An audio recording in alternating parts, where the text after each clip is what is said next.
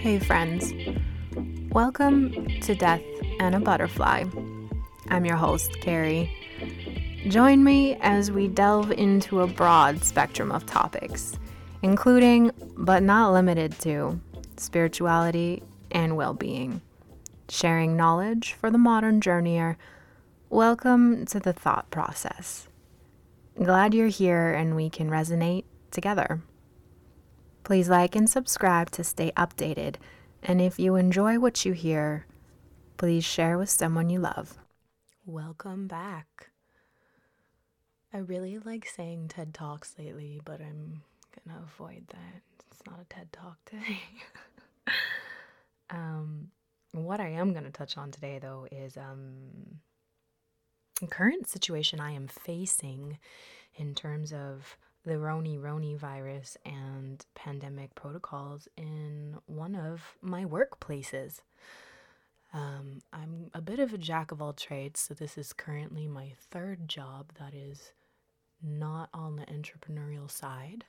Um, and they feel as though, with the current mandates, remembering if you've listened to any of the last few podcasts, I talk about mandates not actually being true laws. Um, so, with all of the mandates coming into effect, um, this company that I work for feels the need to now put a protocol in place as um, a means of making customers and other business relationships more comfortable. And I understand, I get it. Um, so, as of November 1st, in the best interest of organizational function and the protection of all team members working within our organization and guests in our locations, it is a bona fide occupational requirement that we mandate that one of the following conditions is true for every person employed with this company. So they've given four options. They missed a fifth one, but I'll go over that momentarily. so these are the four options stated.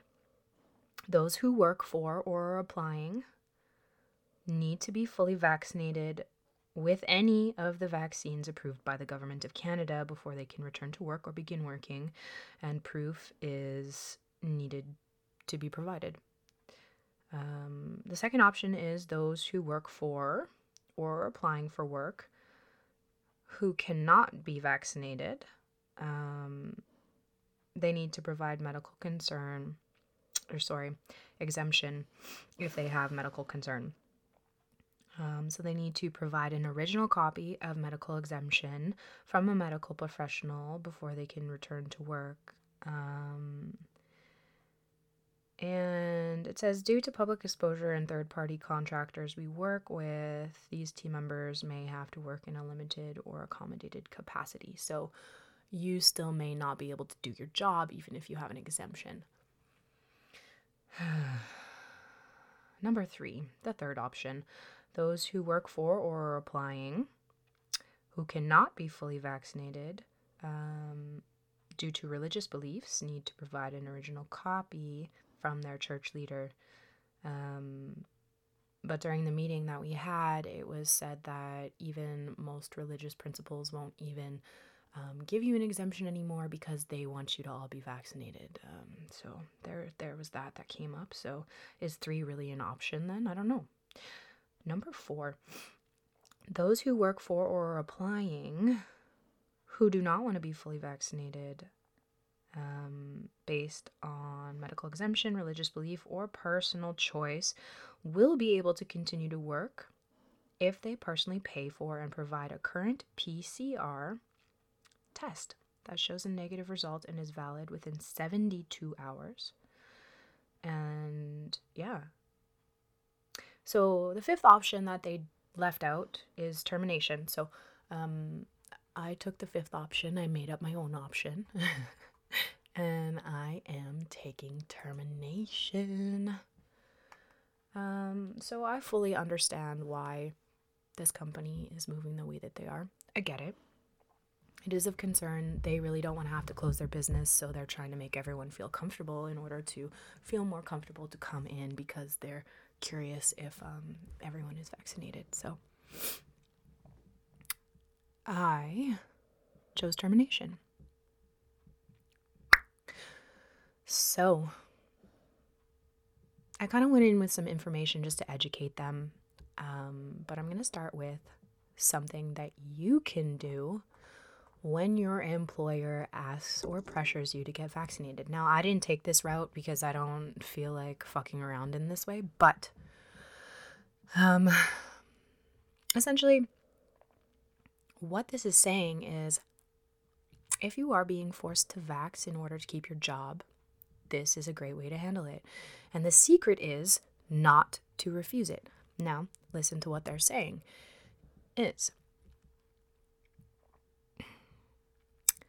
In regards to the matter of potential COVID vaccine and my desire to be fully informed and appraised of all facts before going ahead. So, this is talking about pro choice, what you put inside your body, wanting to know all the information. Just by the way, if you do not know, the COVID vaccines are in human trial until 2023, meaning you are currently a guinea pig.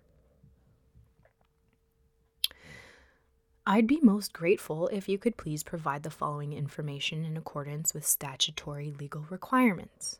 So, this is after all of the facts before going ahead. Number one, can you please advise the approved legal status of any vaccine and if it is experimental?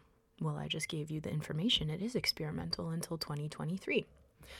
Number two, can you please provide details and assurances that the vaccine has been fully, independently, and rigorously tested against control groups and the subsequent outcomes of those tests?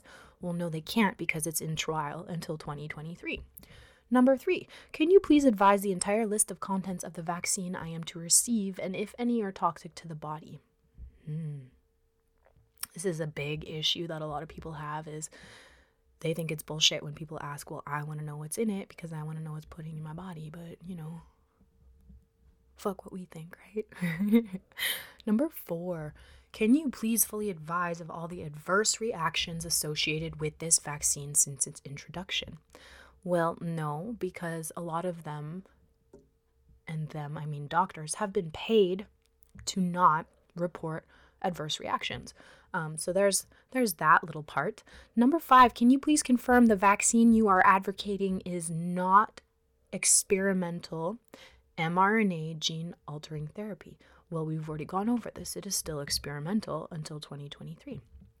Number six, can you please confirm that I will not be under any duress from yourselves as my employers in compliance with the Nuremberg Code?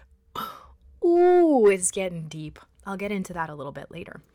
Number seven, can you please advise me of the likely risk of fatality should I be unfortunate to contract COVID 19 and the likelihood of recovery?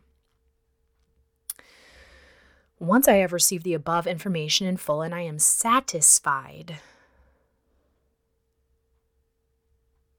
and with absolute discretion that there is no threat to my health, I will be happy to accept your offer to receive the treatment, but with certain conditions, namely that 1. You confirm in writing that I will suffer no harm. 2. Following acceptance of this, the offer must be signed by a fully qualified doctor who will take full legal and financial responsibility for any injuries occurring to myself and or from any interactions by authorized personnel regarding these procedures. And when you get to number 2, what I just said, no doctor will take full legal and financial responsibility in the off chance you get any injuries. And you know what's even better? I think it's specifically Pfizer has signed contracts with the government that Pfizer is not to be held liable. It's actually the government. So when this comes back around that you have received injuries from this experimental vaccination, who is really on hook? Just something to think about. Number three, in the event that I should have to decline the offer of vaccination, please confirm that it will not compromise my position and that I will not suffer prejudice and discrimination as a result. Well, we already know we're all suffering from prejudice and discrimination as a result. So let's be honest, no one's gonna fucking confirm or sign that. I would also advise that my inalienable rights are reserved. The point is, if they cannot provide this information, you've not refused. You've technically just said that you're willing to do it if they provide this information, which no one in their right mind would legally take that on. So there's that. Let's get down to the Nuremberg Code. Specifically, permissible medical experiences. This is from 1947, so this is not fucking new. We're probably going to end up having another Nuremberg trial, but let's not foreshadow to that already. So, permissible medical experience, well, experiments, not experience. Oh, I'm getting too excited here. All right. The great weight of the evidence before us to effect that certain types of medical experiments on human beings, when kept within reasonably well defined bounds, conform to the ethics of the medical profession generally. The protagonists of the practice of human experimentation justify their views on the basis that such experiments yield results for the good of society that are unprocurable by other methods or means of study.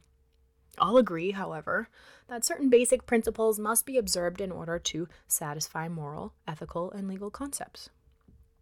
Let's talk about number one. The voluntary consent of the human subject is absolutely essential. Now, I don't know about you guys, and I'm going to get into this in a little bit more detail, but how many have you felt that you needed to get the shot this experimental vaccination because you were going to lose your job or you weren't able to travel. This is not voluntary consent. This means that the person involved should have legal capacity to give consent, should be so situated as to be able to exercise free power of choice without the intervention of any element or force, fraud, deceit, duress, overreaching, or other ulterior form of constraint or coercion, and should have sufficient knowledge and comprehension of the elements of the subject matter involved as to enable him to make an understanding and enlightened decision. this latter element requires that before the acceptance of an affirmative decision by the experimental subject, there should be made known to him the nature, duration, and purpose of the experiment, the method and means by which it is to be conducted, all inconveniences and hazards reasonably to be expected, and the effects upon his health or person which may possibly come from his participate participation, oh my goodness, in the experiment. so number 1 is so highly fucking loaded because I don't know about you, everything that is occurring in the world right now, hmm, with this vaccination goes completely against number one of the Nuremberg Code. Oh, and you still don't think this is about our rights. And that we're just selfish asshole people that just want to go get other people sick. Like, no, we actually give a fuck about our rights. We care about our health. We are concerned for everyone's overall well being, but we do not want to subject ourselves to things that are not of consent to us. We don't know what's in any of this. We don't know what's going to happen. We don't know any of the inconveniences. We don't know the full effects of anything. Hmm. The duty and responsibility for ascertaining the quality of the consent rests upon each individual who initiates, directs, or engages in the experiment.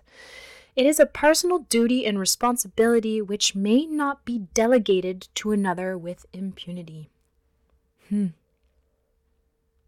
So, what this is saying is by all means, you can go ahead and be pro choice.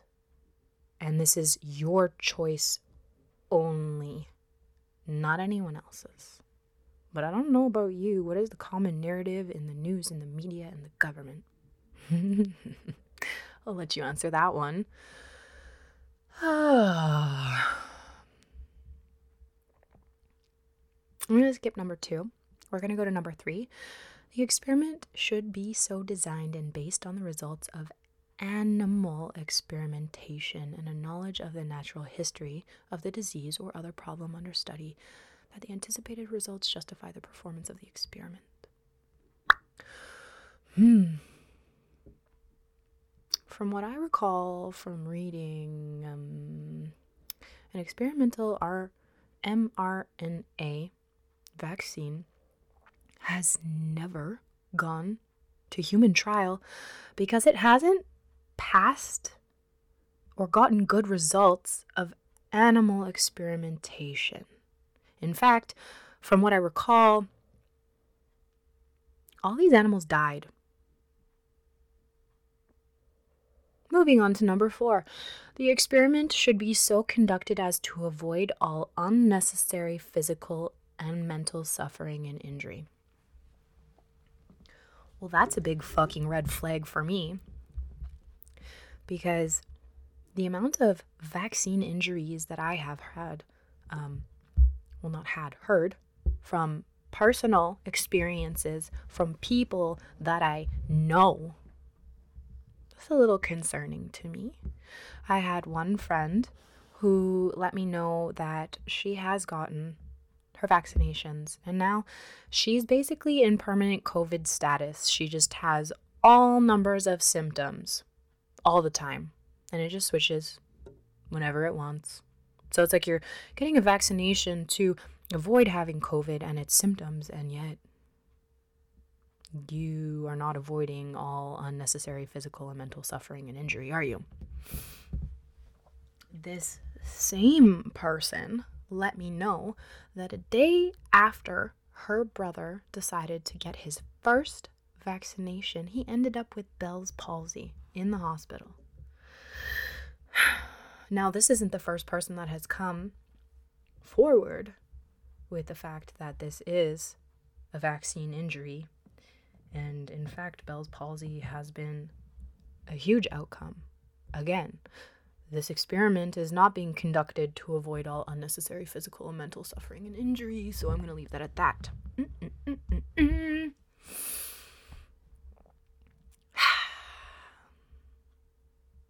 Number five, no experiment should be conducted where there is a priori reason to believe that death or disabling injury will occur, except perhaps in those experiments where the experimental physicians also serve as subjects. Hmm. I mean, that might be a mixed bag. Number six, the degree of risk to be taken should never exceed that determined by the humanitarian importance of the problem to be solved by the experiment.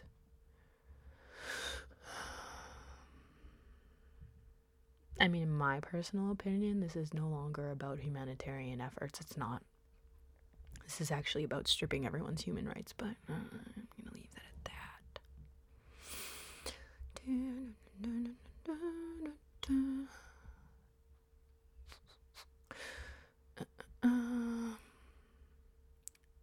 I'm going to skip past all of this. I'm going to go to number 10 and then we'll move on. So, number 10 is during the course of the experiment, the scientist in charge must be prepared to terminate the experiment at any stage if he has probable cause to believe in the exercise of the good faith, superior skill, and careful judgment required of him, that a continuation of the experiment is likely to result in injury, disability, or death to the experimental subject. And I don't know about you, there's been a long list of injuries, disabilities, or death in these experimental subjects, aka friends and family. But it doesn't seem like it's stopping yet. All right, let's talk about the Healthcare Consent Act of 1996. consent to treatment. No treatment without consent. 10.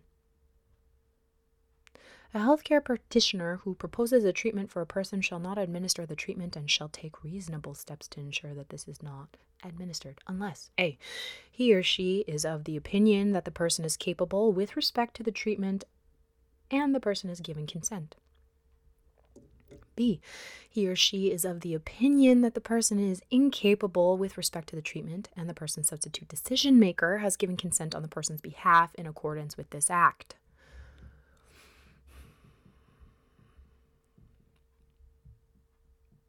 So, I mean, just hypothetically speaking, what are the chances that during flu season this year you might not receive a flu shot but a COVID shot instead?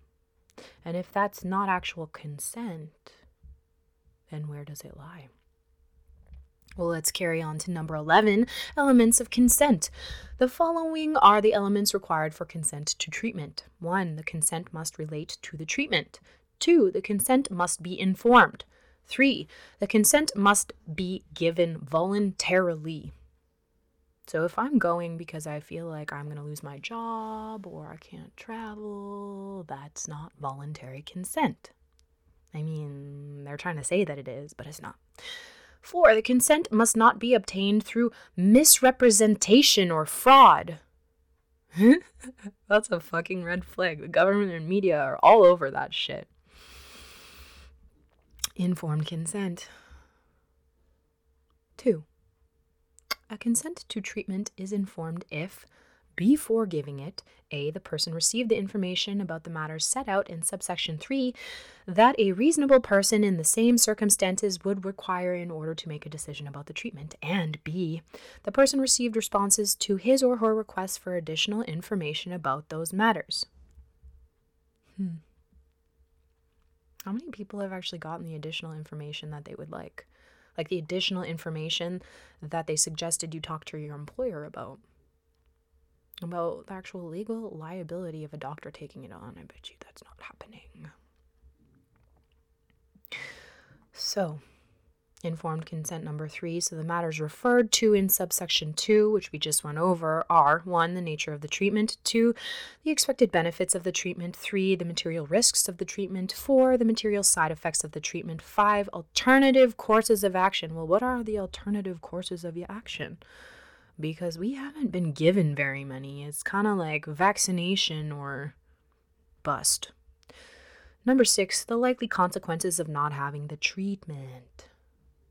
Well, the likely consequences of me not having the treatment is a 99% survivability rate, but I'm not a doctor.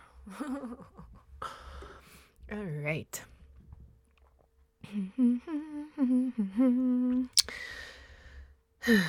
consent, express or implied. Number four, consent to treatment may be express or implied. Included consent, unless it is not reasonable to do so in the circumstances a healthcare practitioner is entitled to presume that consent to a treatment includes a consent to variations or adjustments in the treatment if the nature, expected benefits, material risks, and material side effects of the changed treatment are not significantly different from the nature, expected benefits, material risks, and material side effects of the original treatment.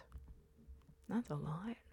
B. Consents to the continuation of the same treatment in a different setting if there is no significant change in the expected benefits, material risks, or material side effects of the treatment as a result of the change in the setting in which it is administered.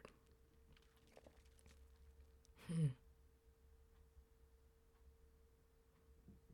I mean, if there's no significant change in the expected benefits, why would you have to keep getting boosters? I don't think it actually helps with anything. That's just my personal opinion. Withdrawal of consent. A consent that has been given by or on behalf of the person for whom the treatment was proposed may be withdrawn at any time. A. By the person, if the person is capable with respect to the treatment at the time of the withdrawal. B. The person's substitute decision maker. Again. So you can withdraw at any time. Mm. Let's talk about consent on an incapable person's behalf. Because this, let me switch it up here. This is going to talk about children, which is a huge concern right now. So, a list of persons who may give or refuse consent 20. 1. If a person is incapable with respect to a treatment, consent may be given or refused on his or her behalf by a person described in one of the following paragraphs. 1. The incapable person's guardian. If The guardian has authority to give or refuse consent to the treatment. Two, the incapable person's attorney for personal care, if the power of attorney confers authority to give or refuse consent to the treatment. Three, the incapable person's representative appointed by the board. Four, the incapable person's spouse or partner. Five, a child or parent of the incapable person or a children's aid society or other person who is lawfully entitled. So this applies to two, whether the incapable person's condition or well-being is likely to improve, remain the same, or deteriorate without the treatment. Three, whether the benefit the incapable person is expected to obtain from the treatment outweighs the risk of harm to him or her. Four, whether a less restrictive or less intrusive treatment would be as beneficial as the treatment that is proposed. I'm still not seeing very much talk about less intrusive treatments or other options. Am I wrong? Oh, and then we could get into FOIP. So, Freedom of Information and Protection of Privacy Act, which is 1990. So, in this act, personal information means recorded information about an identifiable, wow, identifiable, I'm struggling, individual, including, I'm just going to go right to B, information relating to the education or the medical, psychiatric, psychological, criminal, or employment history of the individual, or information relating to financial transactions in which the individual has been involved. Hmm. C. Any identifying number, symbol, or other particular assigned to the individual. I'm going to go right to E. The personal opinions or views of the individual except where they relate to another individual. and let's just jump right to H. The individual's name where it appears with other personal information relating to the individual, where the disclosure of the name would reveal other personal information about the individual. So,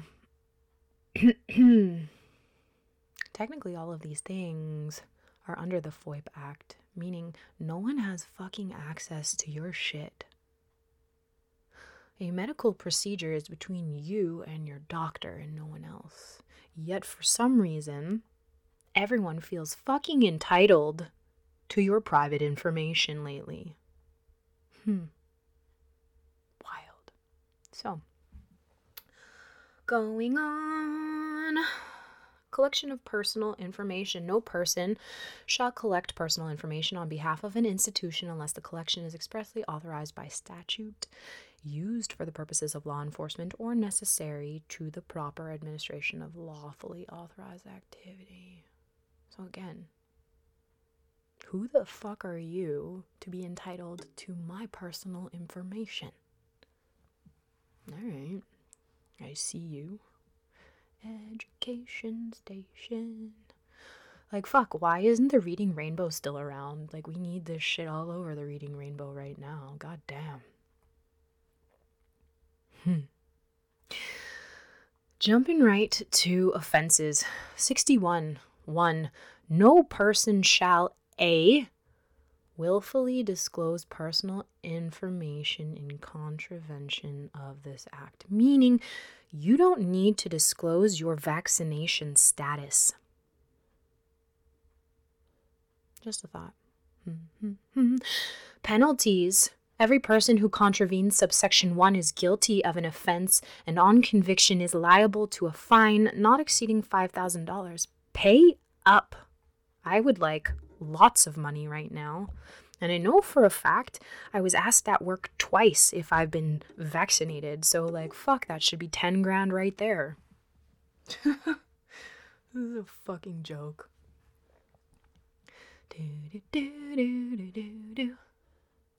All right, Personal Health Information Protection Act of 2004. In this act, personal health information subject subject ooh I'm struggling. Subject to subsections 3 and 4 means identifying information about an individual in oral or recorded form.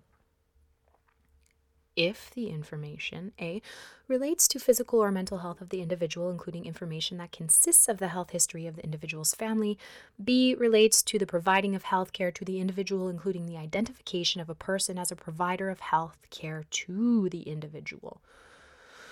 Hmm. I'm going to jump right to E relates to the donation by the individual of any body part or bodily substance of the individual or is derived from the testing or examination of any such part or bodily substance. Are you donating blood?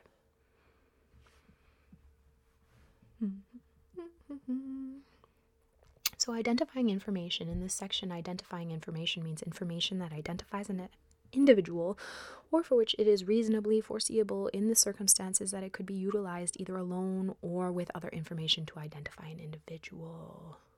Elements of consent 18. If this act or any other act requires the consent of an individual for the collection, use, or disclosure of personal health information by a health information custodian, the consent must be the consent of the individual, must be knowledgeable, must relate to the information, and must not be obtained through deception or coercion. I mean, there's that big fucking word again. How many of you have been coerced? Do you know now what coercion means?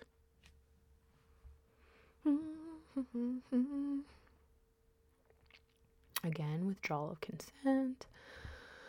Persons who may consent. Let's jump to Genetic Non Discrimination Act.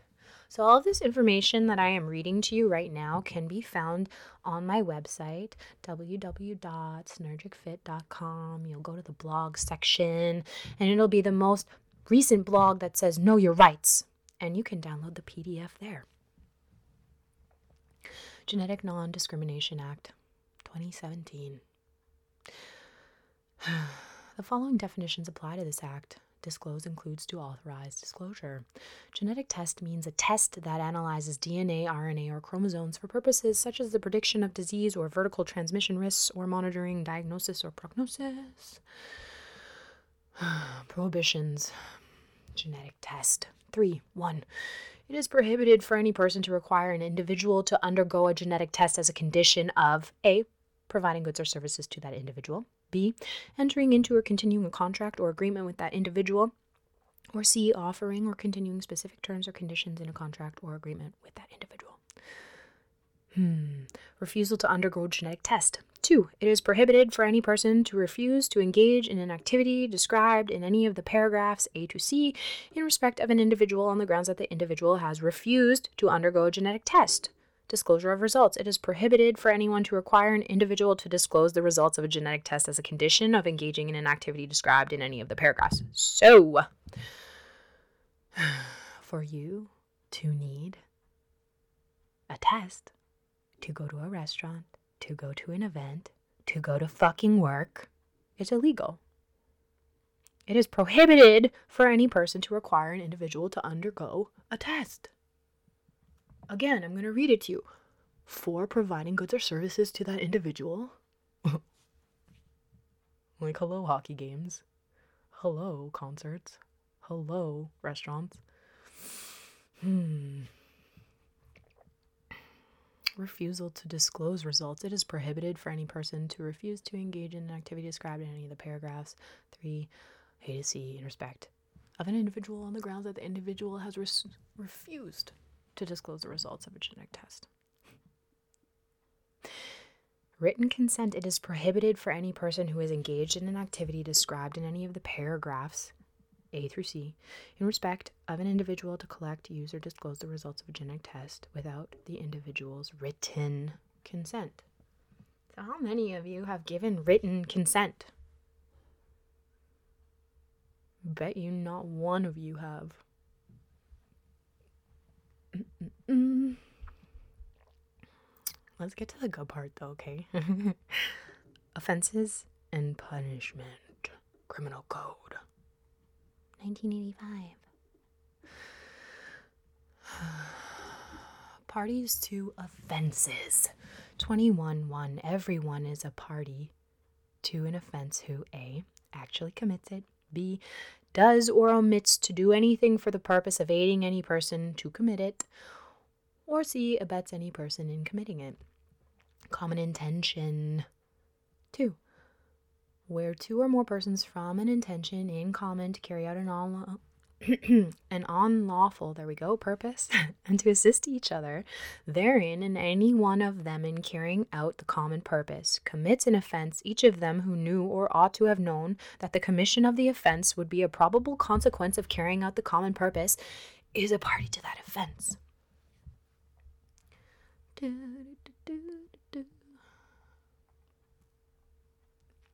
Bear with me as I scroll through. Let's talk about assault. Hmm. 265 1. A person commits an assault when A, without the consent of another person, he applies force intentionally to that other person directly or indirectly. So, I mean, they don't need to actually physically touch you and they could assault you. I mean.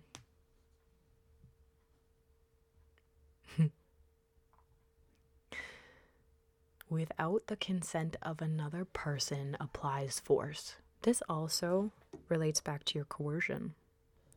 So, how many of you have been assaulted and you didn't take any legal action because you just fucking flew those rights out the window?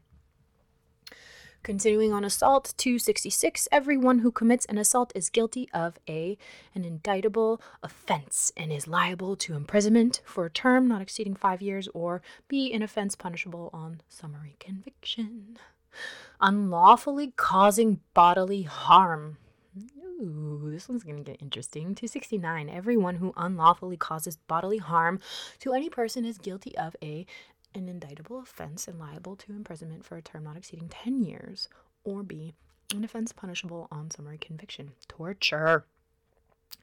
269.1. 1.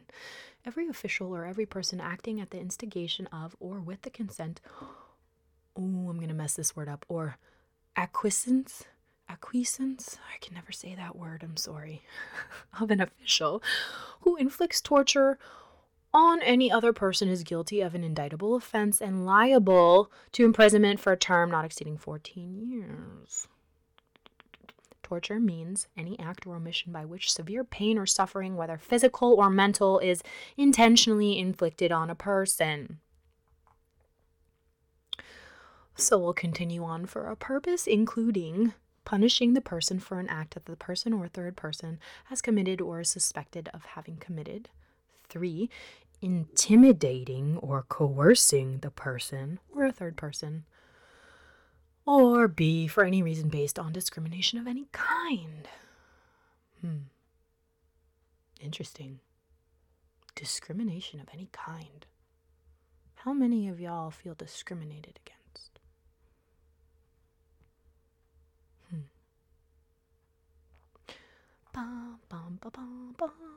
So let's talk about no defense. Three, it is no defense to take a charge under this section that the accused was ordered by a superior or a public authority to perform the act or omission that forms the subject matter of the charge, or that the act or omission is alleged to have been justified by exceptional circumstances, including a state of war, a threat of war, internal political instability, or any other public emergency. It is not a defense or any other public emergency. Meaning, if we're in a medical pandemic and we're being coerced, it's not a defense. Not a defense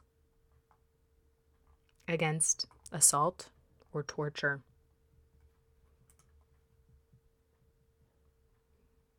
But the government doesn't want you to know that. Mm-hmm. Let's move on to intimidation because I find this one very interesting.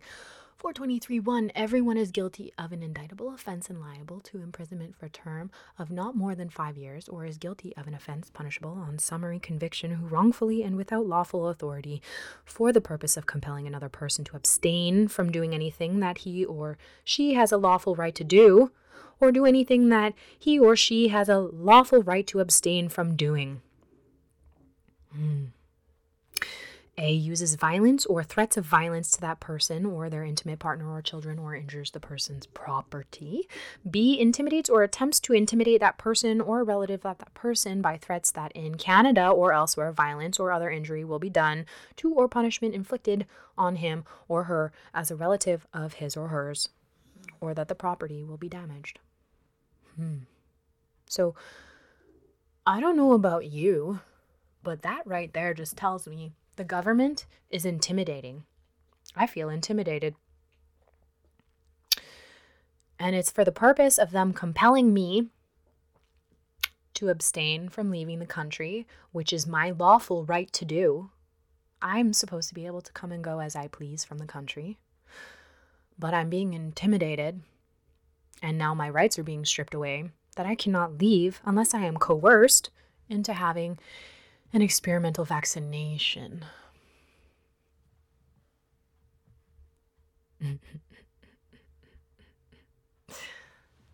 so, I'm about to uh, read you the educational material that I handed my employer today.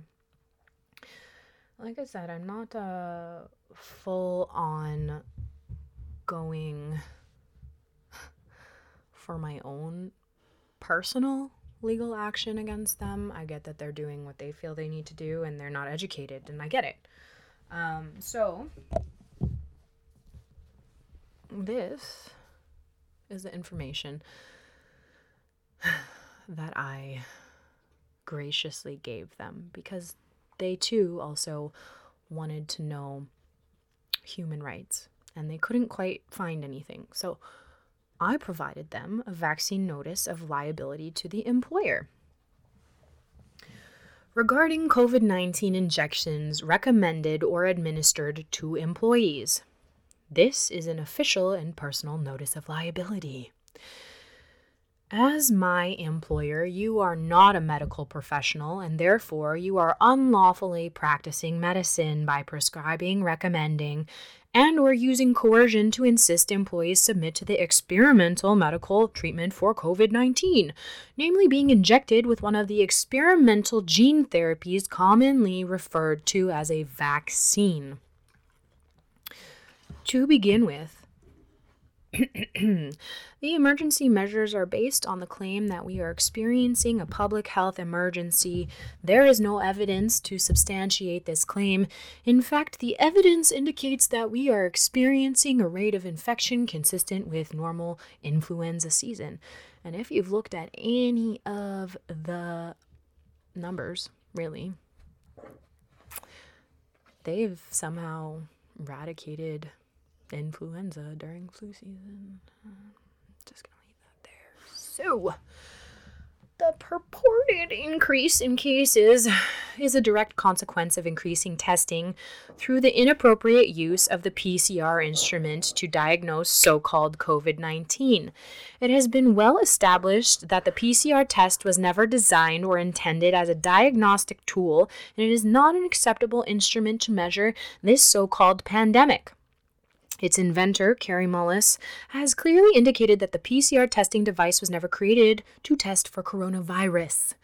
Mullis warns that the PCR test can be used to find almost anything in anybody. If you can amplify one single molecule, then you can find it because the molecule is nearly in every single person.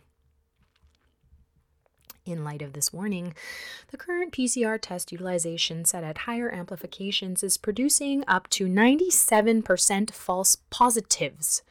Therefore, any imposed emergency measures that are based on PCR testing are unwarranted, unscientific, and quite possibly fraudulent. An international consortium of uh, life science scientists have detected 10 major scientific flaws at the molecular and methodological level in a three peer review of the RT PCR test to detect SARS CoV. In November 2020, a Portuguese court ruled that the PCR tests are unreliable. On December 14, 2020, the WHO admitted the PCR test has a problem at high amplifications as it detects dead cells from old viruses, giving a false positive. February 16th, 2021, BC Health Officer Bonnie Henry admitted PCR tests are unreliable. On April 8th, 2021, the Austrian court ruled the PCR was unsuited for COVID testing. On April 8, 2021, a German court ruled against PCR testing, stating the test cannot provide any information on whether a person is infected with an active pathogen or not because the test cannot distinguish between dead matter and living matter. On May 8, 2021, the Swedish Public Health Agency stopped PCR testing for the same reason. On May 10, 2021, Manitoba's chief microbiologist and laboratory specialist, Dr. Jared Bullard, testified under cross examination in a trial before the Court of the Queen's Bench in Manitoba that PCR tests do not verify infectiousness and were never intended to be used to diagnose respiratory illnesses. That was just page one. Based on this compelling and factual information, the emergency use of COVID 19 experimental injection is not required or recommended. Number one, look what comes up again the Nuremberg Code. uh, to which Canada is a signatory states that it is essential before performing medical experiments on human beings. There is voluntary informed consent. It also confirms a person involved should have legal capacity to give consent without the intervention of any element of force, fraud, deceit, duress, overreaching, or other ulterior form of constraint or coercion, and should have sufficient knowledge and comprehension of the elements of the subject matter involved as to enable him or her to make an understanding and enlightened decision. This requires, before the acceptance of an affirmative decision by the experimental subject, that there should be made known to him or her the nature, duration, and purpose of the experiment, the method, and means by which it is to be conducted, all inconveniences and hazards reasonable to be expected, and the effects upon his or her health or person which may be possibly come from participation in the experiment. So basically everything I already went over, but here's the kicker for me is you need to understand what the experiment is going to be doing, the duration, the purpose of it. Any and all convenient inconveniences, sorry, and hazards that could be expected. But because it's in human trial until 2023, they don't know all of the inconveniences and hazards. They can't tell you because they're practicing it on you to see what all the inconveniences and hazards are going to be. So, moving on, number two, all the treatments being marketed as COVID 19 vaccines are still in phase three clinical trials until 2023. Here we go. And hence qualify as a medical experiment. People taking these treatments are enrolled as test subjects and are further unaware that the injections are not actual vaccines as they do not contain a virus, but instead an experimental gene therapy. Number three, none of these treatments have been fully approved, only granted emergency youth, youth, wow, use authorization by the FDA, which Health Canada is using as the basis for approval under the interim order. Therefore, fully informed consent is not possible. Oh, what a fucking kicker there. Number four, most vaccines are trialed for at least five to 10 years, and COVID 19 treatments have only been in trials for one year. hmm. Number five, no other coronavirus vaccine, MERS, SARS 1, has been approved for market due to antibody dependent enhancement resulting in severe illness and deaths in animal models. What did I talk about earlier? That all the animals died or severe illness. So they haven't been approved for human consumption because it hasn't passed animal trials in the Nuremberg Code. Number six, Numerous doctors, scientists, and medical experts are issuing dire warnings about the short and long term effects of COVID 19 injections, including, but not limited to, death, blood clots, infertility, miscarriages, Bell's palsy oh, that guy came up again, cancer, inflammatory conditions, autoimmune disease, early onset dementia, convulsions, anaphylaxis, inflammation of the heart and antibody dependent enhancement leading to death. This includes children ages 12 to 17. Now, another reason I am not taking part in this experiment is I got shingles this last summer. Yes, it was a stress response, but for me, I'm chalking that, I'm lumping it under autoimmune disease. I do not need any other random fuckery coming up in my body because I'm putting an experimental vaccine in my body. Shingles was fucking not fun, and I don't wish that upon anyone. So, like, why, when these warnings are coming up, am I gonna fuck with it? No, mm-mm. Dr. Byram Bridle, a pro vaccine associate professor on viral immunology at the University of Guelph, gives a terrifying warning of the harms of the experimental treatments in a new peer reviewed, scientifically published research study on COVID 19 shots. Peer reviewed. The added spike protein to the vaccine gets into the blood, circulates through the blood in individuals over several days post vaccination. It accumulates in the tissues, such as the spleen, bone marrow, the liver, the adrenal glands, testes, and of great concern, it accumulates high concentrations into the ovaries. Dr. Bridle notes that they have known for a long time that the spike protein is a pathogenic protein. It is a toxin and can cause damage if it gets into blood circulation. Well, how is it injected? Right into your fucking blood circulation. Like, give me a break. The study confirms the combination is causing clotting, neurological damage, bleeding, heart problems, etc. There is a high concentration of the spike protein getting into breast milk, and reports of suckling infants developing bleeding disorders in the gastrointestinal tract. There are further warnings that this injection will render children infertile and that people who have vaccinated should not donate blood. But here's the fucking kicker. So I've just given you that little itty bitty piece of information. Those who have been vaccinated should not donate blood. You know, like, why are we getting. I mean, a mixed bag of everything. But realistically, who's paying whom to put what information out there? Hmm. Just something to think about continuing on because that was only the second page, you guys. Seven minors are at nearly 0% risk of contracting or transmitting this respiratory illness and are instead buffers which help others to build their immune system. Fuck yeah, they've always been little dirty things, but hey. the overall survival rate of minors is 99.997%. In spite of these facts, the government is pushing the experimental treatment with the tragic outcome of high incidence of injury and death. Number 8, according to Health Canada's summary basis of decision, updated May 20th, 2021. Trials have not proven that the COVID 19 treatments prevent infection or transmission. The summary also reports that both Moderna and Pfizer identified that there are six areas of missing, limited or no clinical data information used in a pediatric, age 0 to 18, use in pregnant and breastfeeding women, long term safety, long term efficacy including real world use, safety, and immunogenicity in subjects with immune suppression, and concomitant administration of non COVID vaccines. Six areas of missing, limited, no clinical data.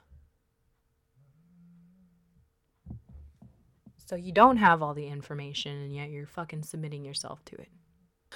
Under the risk management plan section of the summary basis of decision, it includes a statement based on clinical and non clinical studies that one important potential risk was identified being vaccine associated enhanced disease, including vaccine associated enhanced respiratory disease.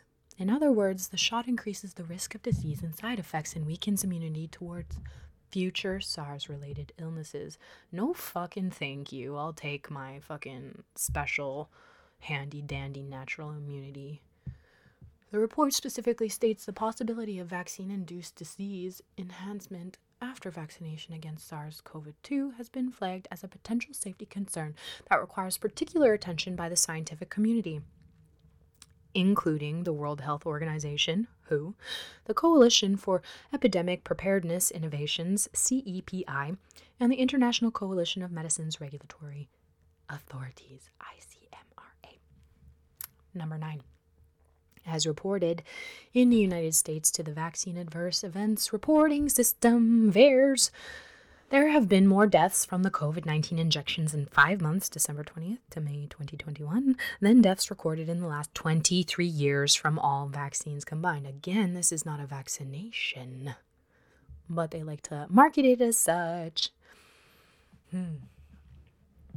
It is further reported that only 1% of vaccine injuries are reported to VAERS. I wonder why. Compounded by several months' delay in uploading the adverse events to the VAERS database. Huh. On May 21st, 2021, VAERS data release in the USA alone showed 262,521 reports of adverse events following COVID 19 injections, including 4,406 deaths and 21,537 serious injuries between December 14th, 2020 and May 21, 2021.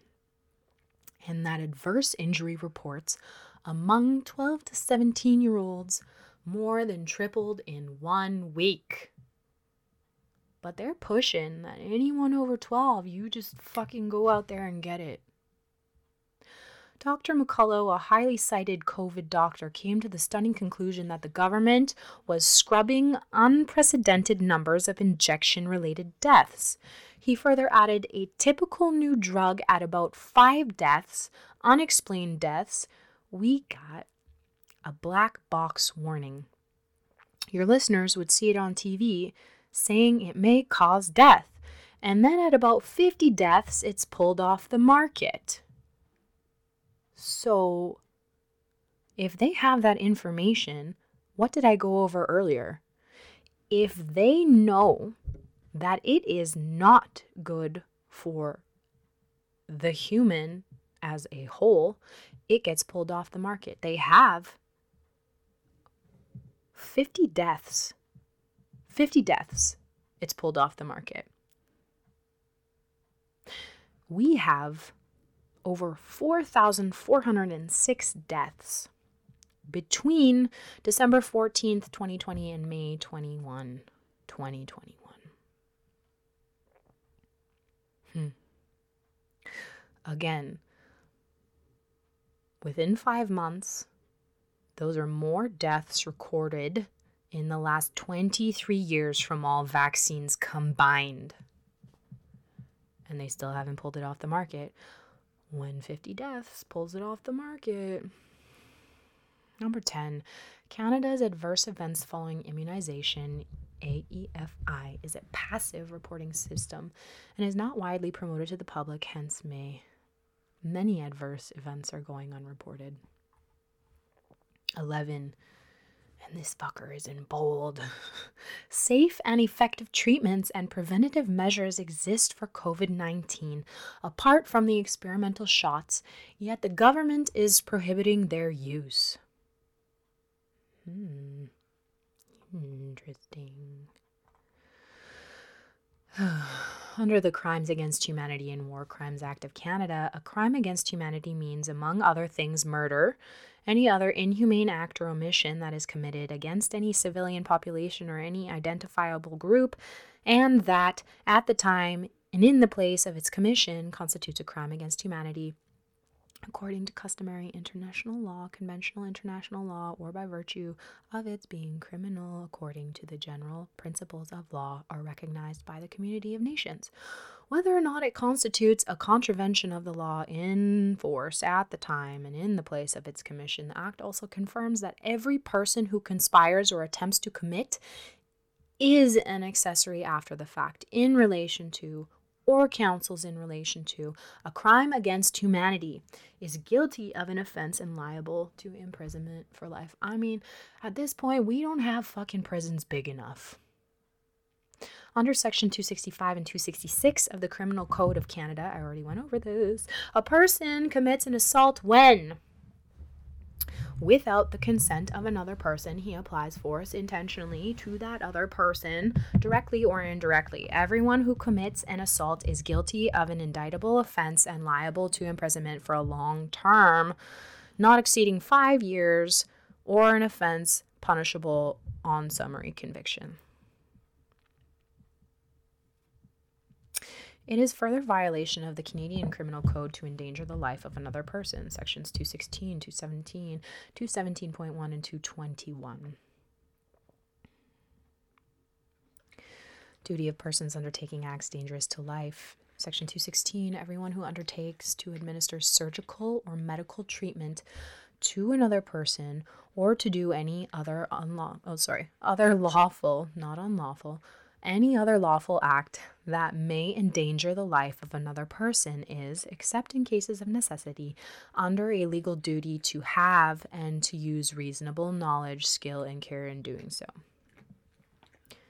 Let's just, you know, go full circle back to if it's over 50 deaths, 50 deaths, they take it off the market. Well, they already have reasonable knowledge and they are not fucking doing so. So there's there's the duty of persons undertaking acts of dangerous, you know, fun stuff.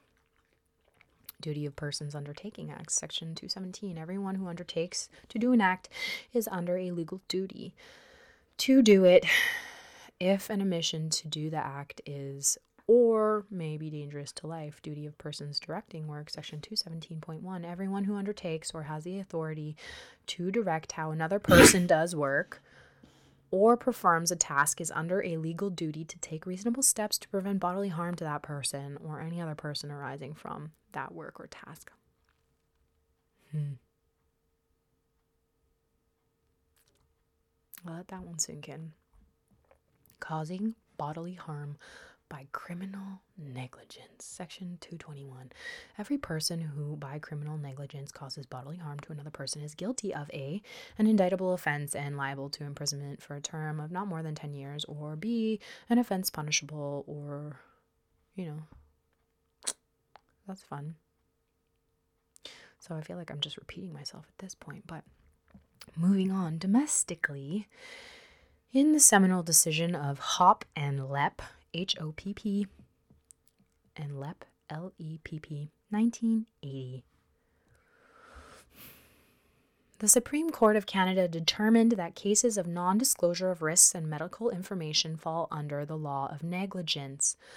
Hopp also clarified the standard of informed consent and held that if a certain risk is only a slight possibility, which ordinarily would not be disclosed, but which carries serious consequences such as paralysis or death, the material risk must be revealed to the patient. The duty of disclosure for informed consent is rooted in an individual's right to bodily integrity and respect for patient autonomy. In other words, a patient has the right to understand the consequences of medical treatment, regardless of whether those consequences are deemed improbable, and have determined that although medical opinion can be divided as to the level of disclosure required, the standard is simple. A reasonable person would want to know the serious risks, even if remote.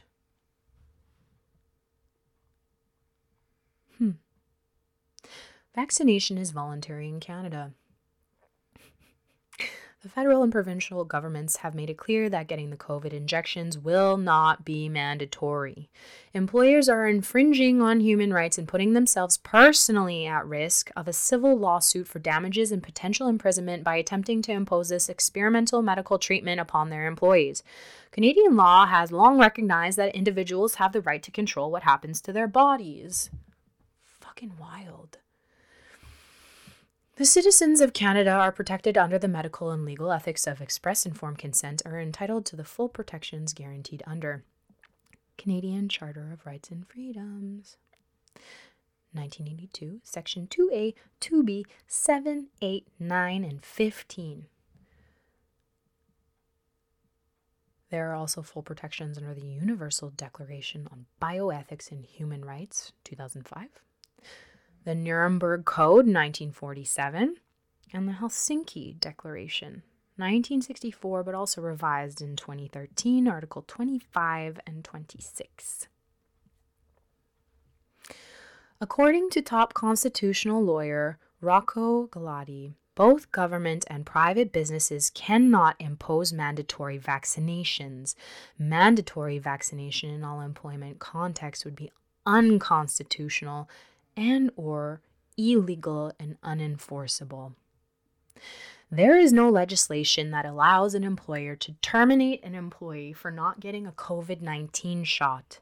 If an employer does so, they are inviting a wrongful dismissal claim as well as a claim for a human rights code violation. For those employees who are influenced, pressured, or coerced by their employer to have the COVID 19 shot and suffer any adverse consequence as a result of the injection, the employer and its directors, officers, and those in positions carrying out these measures on behalf of the employer will be opening themselves up to a personal civil liability and potential personal criminal liability under the Nuremberg Code, the Criminal Code of Canada, and the Crimes Against Humanity and War Crimes Act of Canada, all referenced above. In conclusion, administration of vaccines is defined as a medical procedure. In what other medical context could non doctors and non pharmacists prescribe, promote, and help distribute pharmaceutical drugs. This is unauthorized practice of medicine. Thereby, I hereby notify you that I will hold you personally liable for any financial injury and or loss of my personal income and my ability to provide food and shelter for my family if you use coercion or discrimination against me based on my decision not to participate in the COVID-19 experimental treatments. But wait. There's more. So that was just vaccine liability. I also gave them a notice of liability for COVID 19 testing. So, in regards to any COVID 19 testing forcibly required, mandated, or administered to Canadian citizens, including children, by the government, appointed officials, employers, educators, and the like, this is an official and personal notice of liability. You are not my physician or medical professional, and therefore you are unlawfully practicing medicine by prescribing, recommending, and or using coercion to insist I submit to testing for COVID 19, such as but not limited to PCR testing, which includes rapid tests, blood tests, or any medical intervention to determine any communicable disease known through proof of a genome report. To begin with, the emergency measures are based on the claim that we are experiencing a public health emergency. There is no evidence to substantiate this claim. In fact, the evidence indicates that we are experiencing a rate of infection consistent with normal influenza season. The purported increase in cases is a direct consequence of increased testing through the inappropriate use of the PCR instrument to diagnose alleged COVID 19. It has been well established that the PCR test was never designed or intended as a diagnostic tool and is not an acceptable instrument to measure this alleged pandemic. Its inventor, again, we've already gone over this, Kary Mullis, has clearly indicated that the PCR testing device was never created to test for coronavirus. Mullis warns that the PCR test can be used to find almost anything in anybody, and if you can amplify one single molecule, then you can find it because that molecule is nearly in every single person. In light of this warning, the current PCR test utilization set at a higher amplifications plus 35 is producing up to 97% false positives. Therefore, any imposed emergency measures that are based on PCR testing are unwarranted, unscientific, and quite possibly fraudulent. An international consortium of life science scientists has detected 10 major scientific flaws at the molecular and methodological level in a three peer review of the RT PCR test to detect SARS CoV.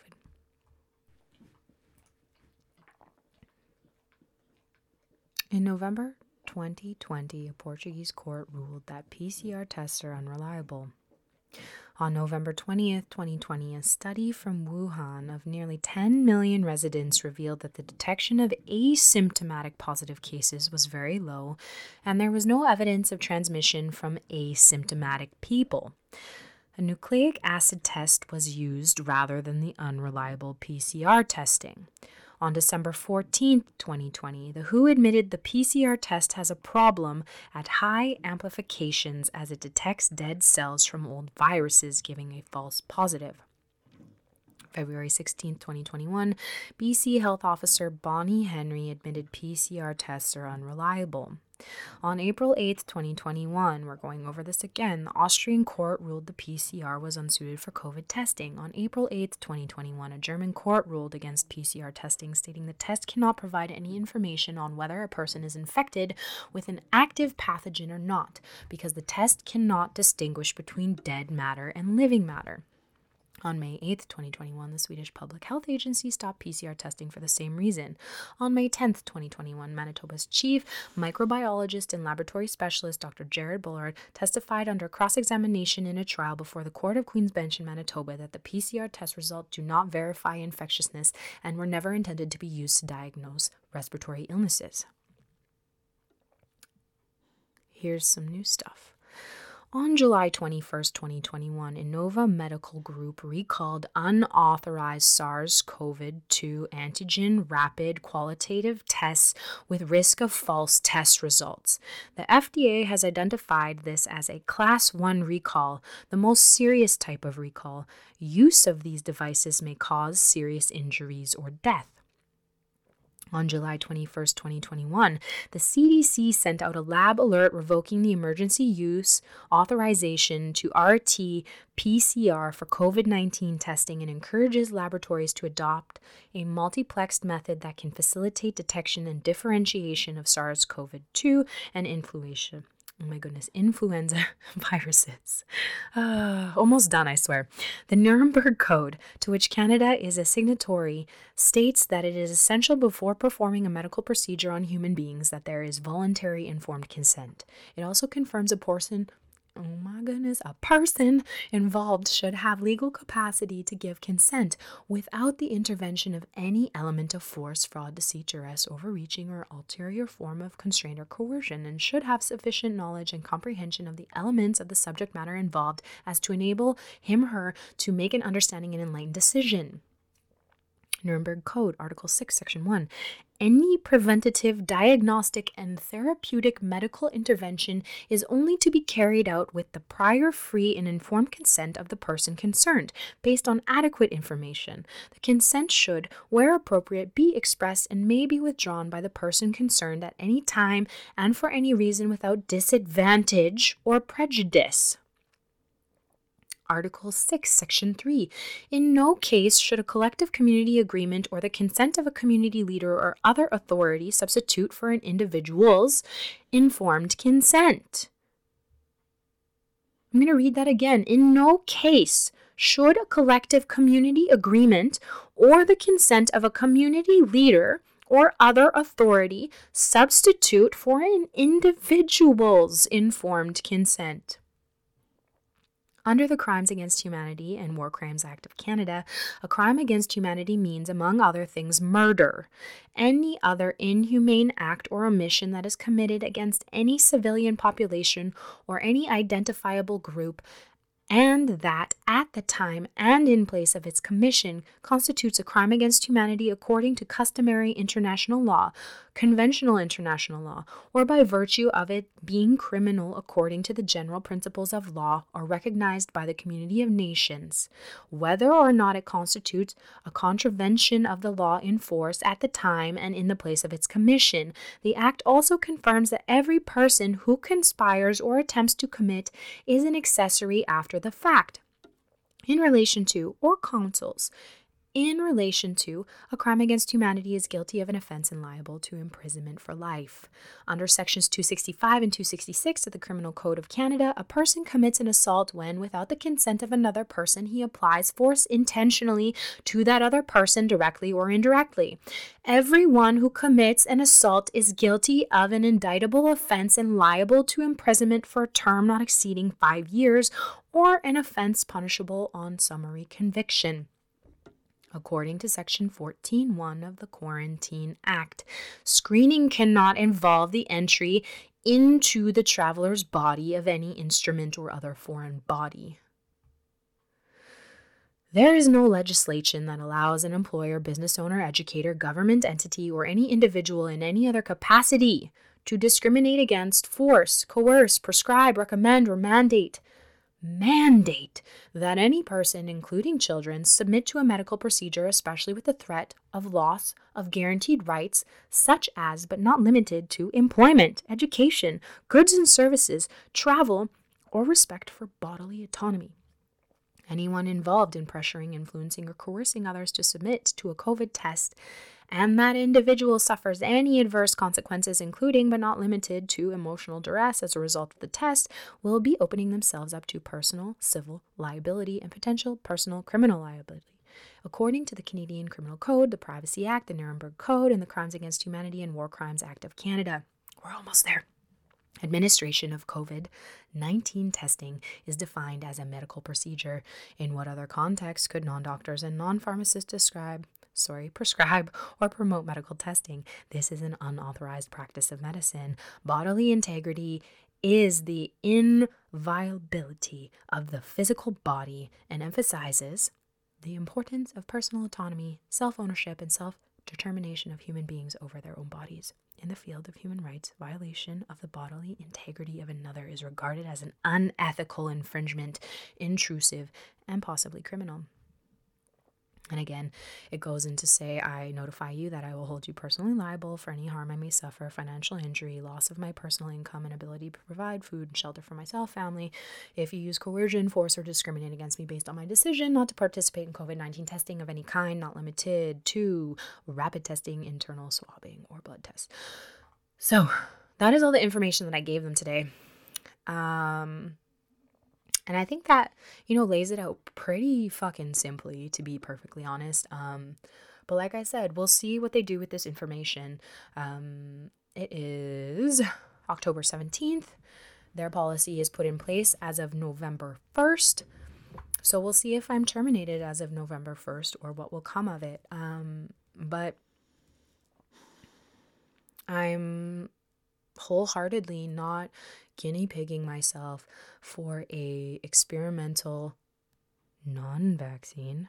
Um, I don't know the long-term effects. It hasn't been tested for more than, you know, 5 to 10 years as um those things ought to be.